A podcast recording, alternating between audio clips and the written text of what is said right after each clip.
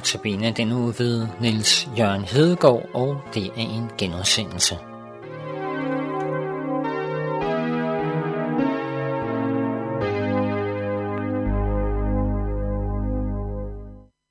Der er populære ord i vores øh, hverdag, i vores sprog, og så er der mindre populære ting. Det ord, jeg vil bruge nu her, det hører nok til i den lidt mindre populære, men konsekvenserne de er meget store. Er synd så alvorligt? Ja, det er altså at tage fejl, at gå fejl. Bibelen det kalder det for synd.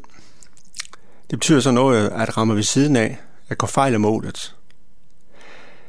Nogen siger, jeg kan ikke tro på sådan en Gud, som er så hævnlysten, og som hisser sig op over små ting. Især i det gamle testamente, der bliver det mere utalt. Nogle mennesker, de måtte bøde for ting, som vi synes, kan det virkelig, virkelig passe. Kunne Gud ikke lige være lidt mere sådan, lidt mere barmhjertig? Måske har denne snak om synd fået dig til at tænke på, hvorfor Gud han tager den så alvorligt. Vi plejer da nok at kunne tilgive vores børn deres overtrædelser. Vi tager det ikke så tungt. Det bliver nok lidt bedre. Hvis det nu går sådan lidt over stregen, vi kan tilgive og glemme. Hvorfor kan Gud så ikke tage det lidt, lidt mere stille og roligt? Skal han være så streng? Hvem har lyst til at være sammen med en, der ikke kan lade fortiden ligge, og som hisser sig op over små ting? Prøv lige at forestille dig, at du er Gud.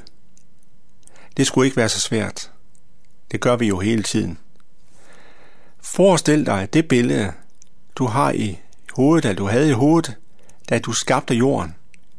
Det du ønskede, var helt sikkert, at de mennesker, du havde skabt, skulle leve i harmoni med dig og med hinanden. Forestil dig nu, at de væsener, du har skabt, de vælger at gå deres egne veje. Vi mennesker beslutter os for, at du skal ikke være centrum for vores eksistens mere. Fra dag af, der må du jo se på, at mennesker generation efter generation, århundrede efter århundrede, de misbruger, de ødelægger dit skaberværk, hinanden og sig selv. Og forestil dig, at du sidder et eller andet sted og bare kan ikke, du ser bare på det hele. Du ser, hvordan mennesker over hele kloden fører krig mod hinanden. De gaver, du har givet, intelligens, fantasi, redskaber, der er skabt med et godt formål for øje, ja, dem ser du, at de bliver brugt til at ødelægge hinanden med. Menneskets store evner, de bliver misbrugt til, til ondskab, så det er næsten ikke til at fatte. Du ser mennesker drage på korstog i dit navn ovenikøbet, og de dræber hver eneste levende væsener, de møder på vejen. Du ser nazisternes jødeurydelser. Mennesker, der sender andre menneskers børn ind i gaskammer og skyder til måls efter spædbørn. Ja, der er næsten ingen grænse. Der er næsten ingen nogen bundgrænse. Du ser kvikker og opmærksomme unge mennesker, som begynder at forgifte deres krop og sind med narkotika, de mødes på bestemte pladser og drikker helt afsindigt. Det er deres morskab. Du ser, ser os sætte alle kræfter ind på at skabe våben, som kan uslette alt liv på jorden. Endda flere gange.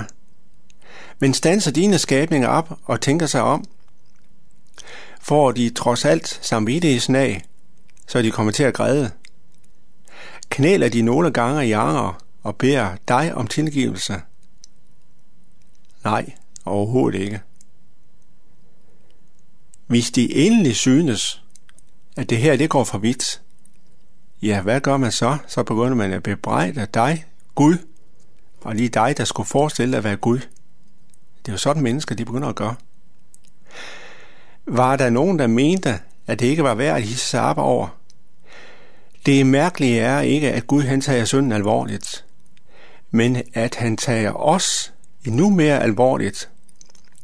Så er han så alvorligt, at han er parat til at betale den ultimative pris for at overvinde synden. Når jeg sådan prøver lige at tænke det igen, så er jeg glad for, at Gud til synelagene går i lidt for små sko. Han tager livet og det, som kan ødelægge alvorligt. Vi kan jo selv tænke på vores hysteriske vilde og usynlige bakterier for eksempel, som vi ved er der, men vi kan ikke rigtig se dem. Men virkningen den kommer på et eller andet tidspunkt. Men nu er det din søn og min med, som er der, uanset om du kan se den eller ej. Og intet synd får lov at komme ind, ind i Guds rige, for del i opstandelsen. Det skal være fuldstændig rent. Der er vi helt, der er vi helt rene. Gud han er så hysterisk med al fejltagelse, al synd, at han går så vidt, at han lå sin egen søn, Jesu, dø. Og nu har jeg nævnt synd som en del af sygdom, men det er jo dybest set det er oprør imod Gud, omfatter alle ting i livet.